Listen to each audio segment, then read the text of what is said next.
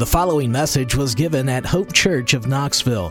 For more information about Hope Church, please visit our website at hopeknox.com.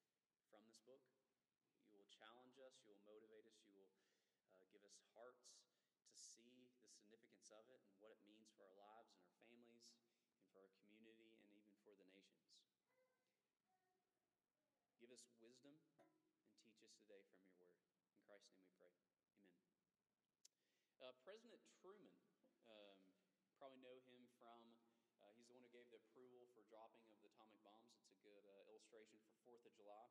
Not really, but President Truman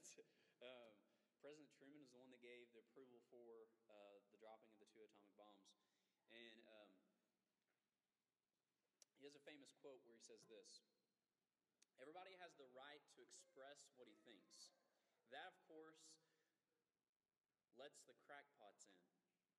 But if you cannot tell a crackpot when you see one, then you ought to be taken in." He starts off by saying, and this is a funny quote I read from him, or read about him and from him, is that everyone has a right to express what they think. And the problem with that is, with that right of expression, it oftentimes allows in for bad theology. So, or bad thoughts in general. Think of politics. Everyone has their own opinion. The more opinions you get, the crazier responses you get. But I think that's true of Scripture as well. And what happens is, even in the early church, we see that the apostles had the biblical message they received from Christ, and they're going out and spreading that message. Well, the problem is that some people left the church, and that's what we have going on in 1 John, is these people are leaving the church, and they start spreading a false message. They start teaching their own version of the story, and it's no longer the biblical story. And because of that, these people start teaching this story and claiming to have authority, and then other people start following after them. And this is where we get bad theology and bad teaching from. Well, John's writing the book of 1 John and even the Gospel of John, and he's addressing this bad theology, and he's showing dangers of this bad theology and dangers of following after these people. But I think also in this, and what we'll see in chapter 4, is that our theology, what we believe about the Bible, what we believe it teaches, has implications for our life as well. It's not just head knowledge. We don't just learn the Bible for the sake of learning knowledge. It's not to make us puffed up and to think that we're smarter than everyone else. The goal is that God's Word will be stored up in our hearts, and then it will change our lives. That's what we see going on here, and John's going to show us today that theology always leads to practicology. That what we know about Christ, the more we gain knowledge about Him, it then changes our life. It has implications. Last week we saw that one of those implications was love. And a test of whether you're a true believer or not is whether you love your brother in Christ, your brothers and sisters in Christ. And now he's going to take that a step further, and he's going to show the implications why what we believe about God matters about the way that we love one another, and has implications to that. He starts off by saying this: "Beloved, do not believe every spirit, but test the spirits to see whether they are from God, for many false prophets have gone out into the world." John's then going to equate this, and we saw only a few chapters ago, he equates this with the Antichrist. He says there's many Antichrists among us. What is an Antichrist? This is those who deny that Christ came in the flesh. He's combating an early form of what's called Gnosticism, and explain what that meant previously. But they said that Christ didn't truly come in the flesh, and now John is combating that. And he says, "Beloved, brothers and sisters," he's showing endearment to them, and he says this: do not believe every spirit, but test the spirits to see whether they're from God. For many false prophets have gone out into the world. Think about this. He's been combating these people who left the church, and the way that we know that they're not truly of us is because they left. They left and they started teaching a false message. And now he says many false prophets have gone out. They have left us. They have departed. They've gone out into the world. So what's this mean for us? Why is this significant? Because these people were initially part of the church. They were not atheists or people outside the church saying, hey, you should believe this. No, they started off inside the church. They started off proclaiming the message of the gospel. They started preaching the Bible, and then they left. Why is that problematic, or why is that dangerous? Because the attack wasn't from outside. It was from inside, and it looked close enough to the gospel message that it was enough for people to be confused by it and to start following after it. Think about this. When you go into your local Target or Walmart, and you go to the Christian section of the bookstore, what do you see? You see these people that culture deems as Christianity. This is the biggest selling marketers in America, or possibly even the world, Walmart and Target. What do they view as Christianity? You have Joel Osteen, who holds to a prosperity gospel. His books are there. You have a guy named T.D. Jakes, who holds to an early church heresy called modalism. His books are there. Culture deems that as Christianity. These people started off among us and then they left. This is what the world sees as the Christian message. This is why John is warning us. It's because they start off in the church and then they leave. And now the world sees this as the Christian message. It's easy to get confused. And John warns, be careful. Watch out for these people. Test their message. Well, how do you test it? How do we test the message that others proclaim to be the Christian message? It's to see whether it aligns with the gospel message, the biblical message. So that means we have to know our word. We have to know God's word. We have to study God's word to see if that which others are proclaiming aligns with Scripture. It also means as pastors and teachers, we have to watch out for ourselves to make sure that we're preaching not our own story, not the message that we want to come up with. When we go to the Bible, it's not, hey, what can I come up with that's clever and catchy and will entice people? But our goal is, what was the biblical author's intended message? And how does that relate to us today? We're called to bridge the gap. We can't understand what it means for us today if we didn't know what it meant to them. The goal is understanding the biblical message. And I think it's important as you study your Bible and as I study your Bible, our goal is not to come up with application right off. Application is extremely important. But if you don't understand the original message, we can't apply it to our lives today.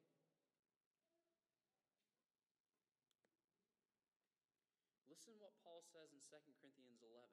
If you guys want to turn with me, I'm going to read a few verses from there.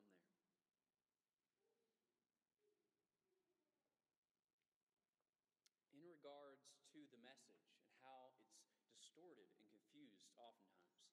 Listen to what Paul warns the Corinthians about. But I'm afraid, verses 3, but I'm afraid as the serpent deceived Eve by his cunning. So how did Eve get deceived? The serpent tricked her. Did God really say this is what the serpent said? He's trying to distort the original message. He deceived Eve by his cunning.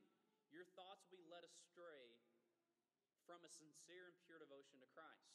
For if someone comes and proclaims another Jesus than the one we have proclaimed, or if you have received a different spirit from the one you received, or if you have accepted a different gospel from the one you accepted, you put up with it readily enough. Indeed, I consider that I am not in the least inferior to these super apostles. Even if I am unskilled in preaching, I am not so in knowledge. Indeed, in every way, we have made this plain to you in all things. Now, he goes on.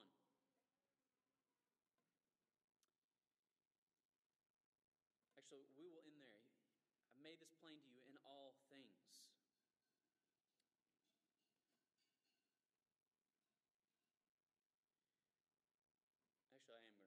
I'm actually going to read this. By this you'll know the Spirit. Every spirit that confesses Jesus Christ has come in the flesh, and every spirit that does not confess Jesus is not from God. This is the spirit of the Antichrist. This is John. Which you heard was coming and is now in the world already. Little children, you are from God and have overcome them. Think about what Paul is saying here and then what John reiterates as well. John has been saying, we have to watch out because their message is to deceive you, just as Satan deceived Eve. Their goal is try to deceive us. And John is going on to the same thing. Now think about this. Doesn't it sound like doctrine is important? Paul just says their goal is to confuse you, to bring a different Jesus to you or a different gospel to you. Those are the words he uses. They're coming with the gospel message with just enough to distort it to make it heresy. And he says, brothers, be careful. Satan is a deceiver. I think this is why so many of the earlier church documents and you have confessions are focused on who is Jesus. Because they're trying to distort that message. And they're trying to guard us because of all those from outside trying to distort the message. John is saying doctrine and theology and knowing our Bibles is very significant. By this you know the Spirit of God. Every spirit that confesses Jesus Christ has come in the flesh is from God. And every spirit that does not confess Jesus is not from God. Doug Wilson, a famous pastor and writer, if you haven't read any of his books, he's got phenomenal books. His son is Indy Wilson, who's also a fiction writer. He's written a lot of really good books as well. But he says every Saturday night for dinner, before church, the following day, he says, this is what I asked my kids. So he sits around the dinner table with all his grandkids and kids, and he asks them this question. What is the Bible about? Sum it up in one sentence. And this is his summary. What's the point of the whole Bible? And he has his kids memorize this theme. He says, the hero kills the dragon and gets the girl. It's a beautiful summary. You have in Genesis 3:15 the promise that one day Eve's seed is going to crush the head of the serpent. And then that serpent's compared to a dragon as well. You see that in Revelation.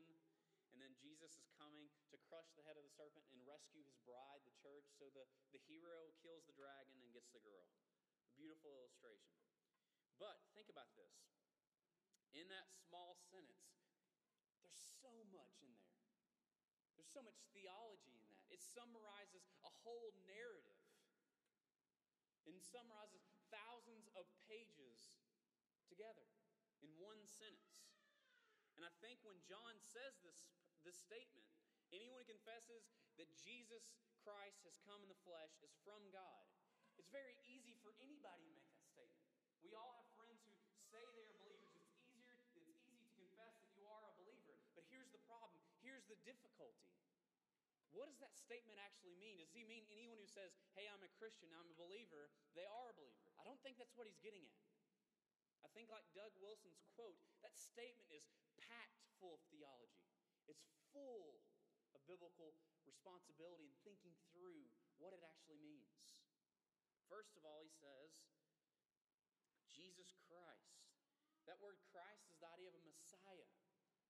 Throughout all the Old Testament, we have this hope, this longing that one day the seed of Eve was going to come and fix the sin problem. They're waiting for that seed. For that child who would come and crush the head of the serpent. And then Abraham is promised one day his seed is going to come and make the descendants as numerous as the stars. And the nations were going to be blessed through him. Then David was promised one day this king is going to come from him. And he will sit on the throne forever. Then Isaiah is promised one day this one is going to come and he's going to be crushed for our iniquities. He's going to take our sins upon himself on the cross. And the result is the lion will once again lie down with the lamb. sin problem will be fixed. I think that's what John has in mind when he says Jesus Christ, that Jesus is the true Messiah. Anyone who claims that Jesus is the true Messiah, he is the promised one. It's very rich in theology.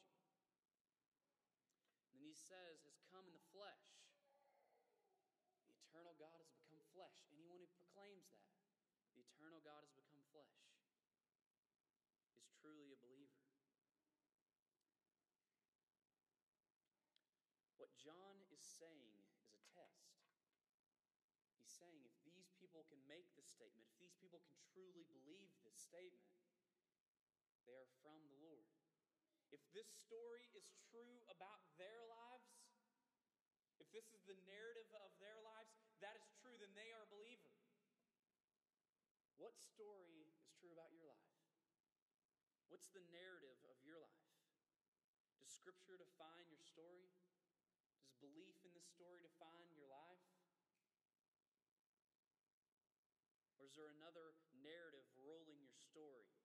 What fills up your mind? What fills up your time? That's what defines your story.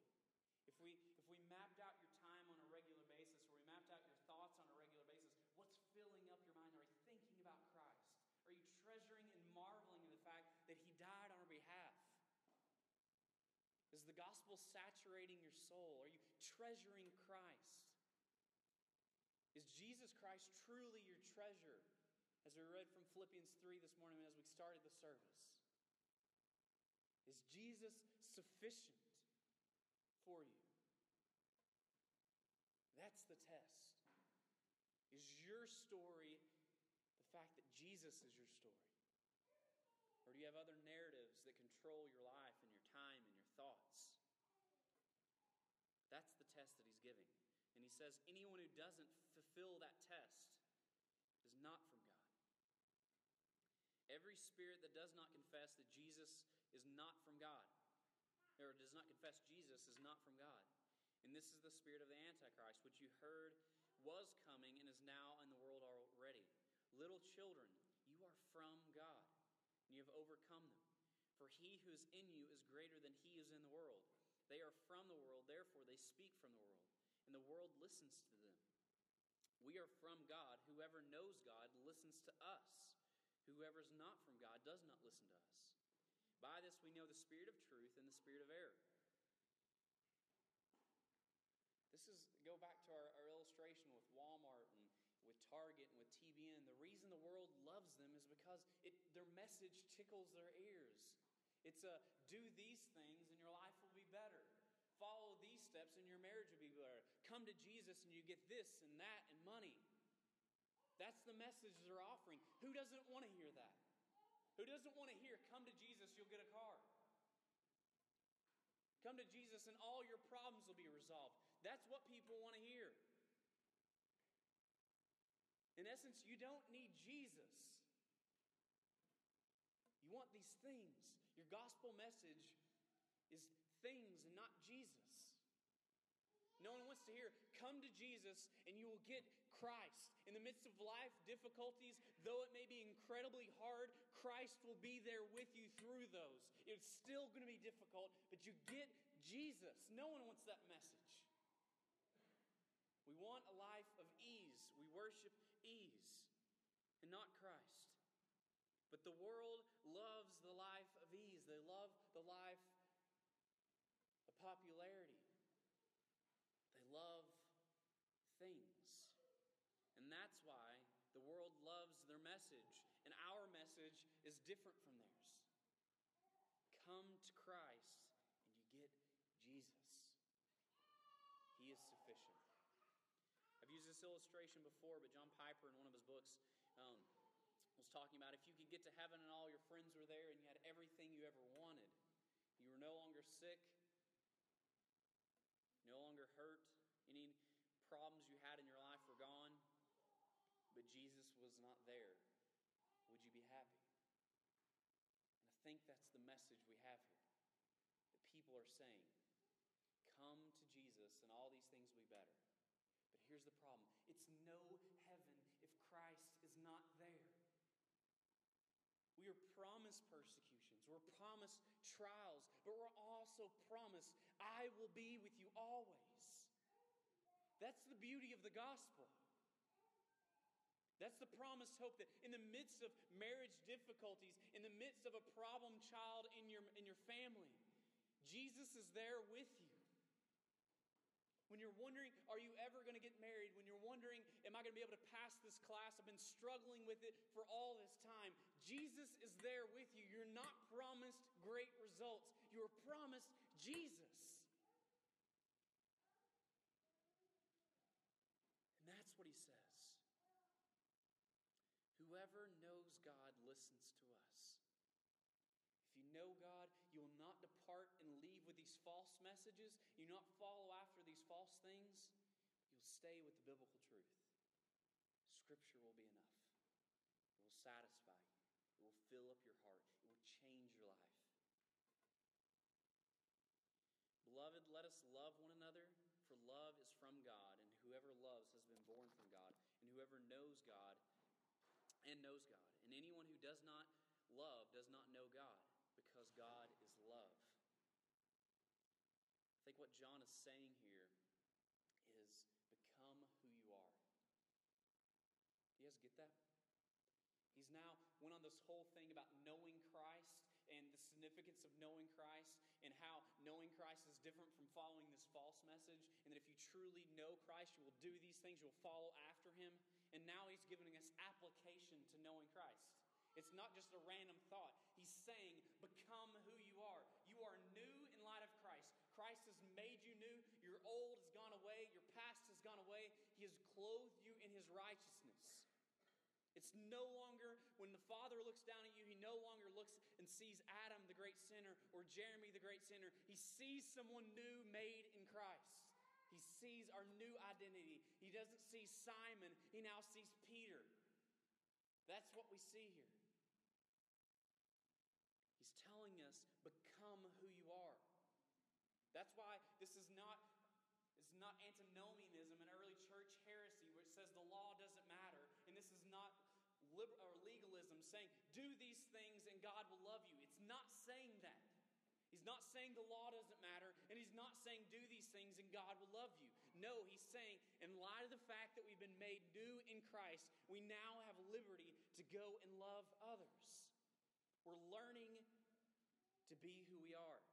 A famous German theologian, Gerhard Forde, once said this. He describes sanctification as learning what it means to be justified in Christ. To make this a little more simple, or to change the terminology, as we grow in Christ, it's not that we're becoming more righteous. Our righteousness is in Jesus. So the moment you put your faith in Christ, you're never more righteous than that moment. You will never become more righteous because Jesus Christ has been imputed to us. It's been placed upon us. We receive Jesus' righteousness. So then, what does the rest of Christian life look like? It's learning what it means to be in Jesus. So that means we don't have to work for God's approval. We've already received it. So those times you may struggle with some type of sin and you wonder, does God love me? Yes. You are in Jesus. That's liberating. That's freeing. Because you know that you rest in Jesus, and you can think upon him. You can rest in him. It gives us freedom to obey. And that's why all these declarations and all these commands now, in light of the fact that the indicative, if you want to think of it that way, that we are now in Christ, this is what we are called to do. We are called to love one another. Because anyone who is in Christ, loves his brother. We talked about in Bible study this morning that our love for one another, and even in marriage, the love for one another, it's a reflection of the gospel. Why is it a reflection of the gospel? Because that ultimately looks back to the Trinity. We are created to be in fellowship. That's why God says in the Garden of Eden, it's not good for man to be alone. Why is it not good for man to be alone? Because they were created as communal people. We were created to be in fellowship. Why were we created in fellowship? Because God is is in fellowship. The Father, Son, and Holy Spirit have been in perfect harmony for all eternity. And we were created in that image. This is why we need community, why we need fellowship. This is the beauty of marriage, is we get to experience a small glimpse of that fellowship that existed all in eternity. This verse oftentimes is one that is very much misquoted. I think everyone has heard this people quote, especially non-believers, they'll quote and say, God is love, therefore you cannot judge me. Don't judge me, God is love, and he doesn't judge me. People quote this all the time, and they don't read it in the context. We've mentioned this before with John even reiterating this idea that, yes, God is love. But how does John use love? What's the significance of this love? Out of love, he sends the Son to die on our behalf. Sin is addressed because of this love. If we ignore sin, we miss the rest of the biblical narrative. We miss all of the Bible story. Love is rooted in the fact that God sent his Son to die for our sins. If you ignore sin, you miss the beauty of God's love. You don't see it all.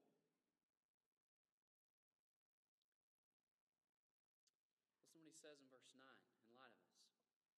In this, the love of God was made manifest among us. So now we get to see what the love looks like. This is what he's saying. What does love look like? God is love. Now we get to see what it looks like. That God sent his only Son into the world so that we might live through him. And in this love, not that we have loved God, but that he has loved us and sent his Son to be a propitiation for our sins. Do you see that now? Love cannot be divorced from sin. So when people say, stop judging me, God is love. You can't judge others. God is love. Because I love you, I see your sin, and I'm calling you out in your sin. I'm gently encouraging you to flee from it. That's exactly what Jesus does. He sees sin, and he doesn't ignore it. He doesn't sweep it under the rug. He loves us. Therefore, he comes and dies on our behalf. That's what love does. It addresses the sin problem. It doesn't ignore it. I've used this illustration before. My mentor would often say this: God is not a divine janitor who sees all this dust and all this filthiness, and he lifts up the rug and sweeps it under there and acts like it's not there. That's not who God is. No, he comes and lays down his life on a cross in order to appease the wrath of God and take that sin. He takes our sin to the cross. He doesn't ignore it. Beloved, if God so loved us, we also ought to love one another. No one has ever seen God. If we love God, we love one another. God abides in us, and his love is perfected in us. By this we know that we abide in him and he in us, because he has given us the Spirit, his Spirit. And we have seen and testified to the fact the Father has sent his Son to be the Savior of the world. Let me give you a quick illustration. Just imagine you have a coworker. We'll call him Jeremy. You have this coworker named Jeremy, who every time you see him, he makes you cringe. He does something that gets under your skin. It really does frustrate you. So when he comes in the room, you try to avoid him. He frustrates you. He did something, maybe he wronged you in some way. So every time you see him, you try to avoid him. You try to hide from him. And every time he talks, you think, that hypocrite. He frustrates me. I try to hide from him. I try to avoid him. And you wonder, how in the world could God love someone so mean or so conniving or whatever word you want to come up with? Now think about this. Look at your sins throughout your whole life. Look at everything that you've done. And then look at the cross. And if we're all completely honest, we are that same person to somebody. We've all done that. We are the person in the story. And yet, in the midst of our sin, in the midst of the people yelling, "Crucify him," he's on the cross for their sins. The same people that were nailing him to the cross, he dies on their behalf. We are that frustrating person. We are the person that is annoying to someone. And yet Jesus Jesus died on their behalf. And if Jesus has done that for us, if he has died for us and done that on our behalf, how much more should we love others? How much more grace should we extend to others?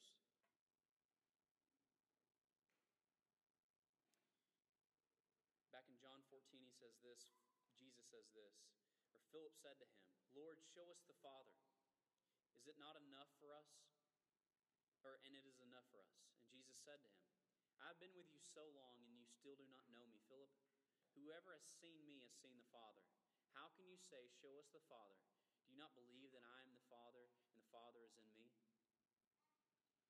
So here in the Gospel of John, he's saying, if you've seen Jesus, you've seen the Father.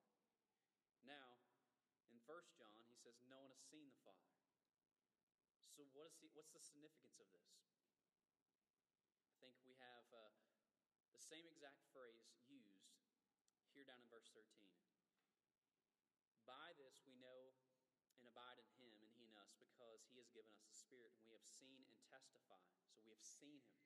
The same phrase is used, and testify that the Father has sent his Son to be the Savior of the world. I think what John is getting at, and I think the reason he uses the same phrases for both of these, is that John's saying we have received grace. The very beginning of the 1 John, he says, we've seen this message, we've heard this message, we've seen it with our eyes, we've touched this message. And now he's talking about love. We've seen love displayed on the cross. We saw Christ crucified. We know the significance of it. Therefore, how could we not extend grace to others? How could we not love? We've seen the ultimate picture of love displayed before our eyes on the cross. We literally have seen love in the cross. And now that motivates us to love others. Are you loving other people? Are you bitter? Are you angry with someone? Are you not extending grace or forgiveness because someone has wronged you? Listen how John concludes this. Whoever confesses that Jesus is the Son of God, God abides in him and he in God. So we have come to know and believe that the love of God has for us. God is love, and whoever abides in love abides in God, and God abides in him. This is the same idea of the Son of God. The reason he calls him the Son of God is that's rooted in the Old Testament. 2 Samuel 7, Psalm 2 calls him the Son. This promised Messiah will be the Son of God. By this love is perfected in us. How is love perfected in us? He goes on to say this. How is it done?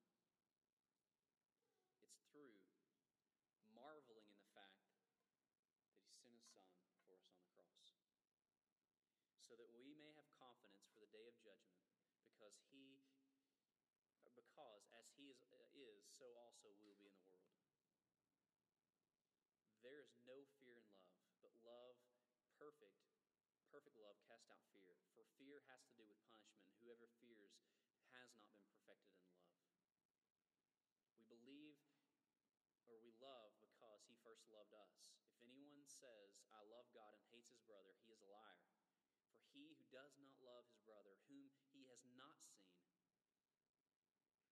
cannot love God whom he has not seen, or whom he has seen, cannot love God whom he has not seen. In this commandment we have from him, whoever loves God must also love his brother. You see the implications of that. He's saying, if you haven't seen God and you can't love your brother who God has commanded us to love, how can you love God who you haven't seen? It's the less to greater argument. So our love, it's a command. But it's not a command in order to receive approval. It's learning to be who you are in Christ. As you learn who you are in Christ, you will slowly love each other more. So dive into the Scripture. Spend time in God's Word. Surround yourself with believers. Learn what forgiveness and grace and love look like. That's how you do it. It's learning who you are in Christ. You've been given a new identity. It's like as if the government has given you a new name, moved you to a new location, and now you're just learning what it looks like to live out in this new life. That's what the Christian life is like. Let's go to the Lord in prayer. Heavenly Father, thank you for this time. Thank you for allowing us to dive into your word. Be with us now as we go to the time of the Lord.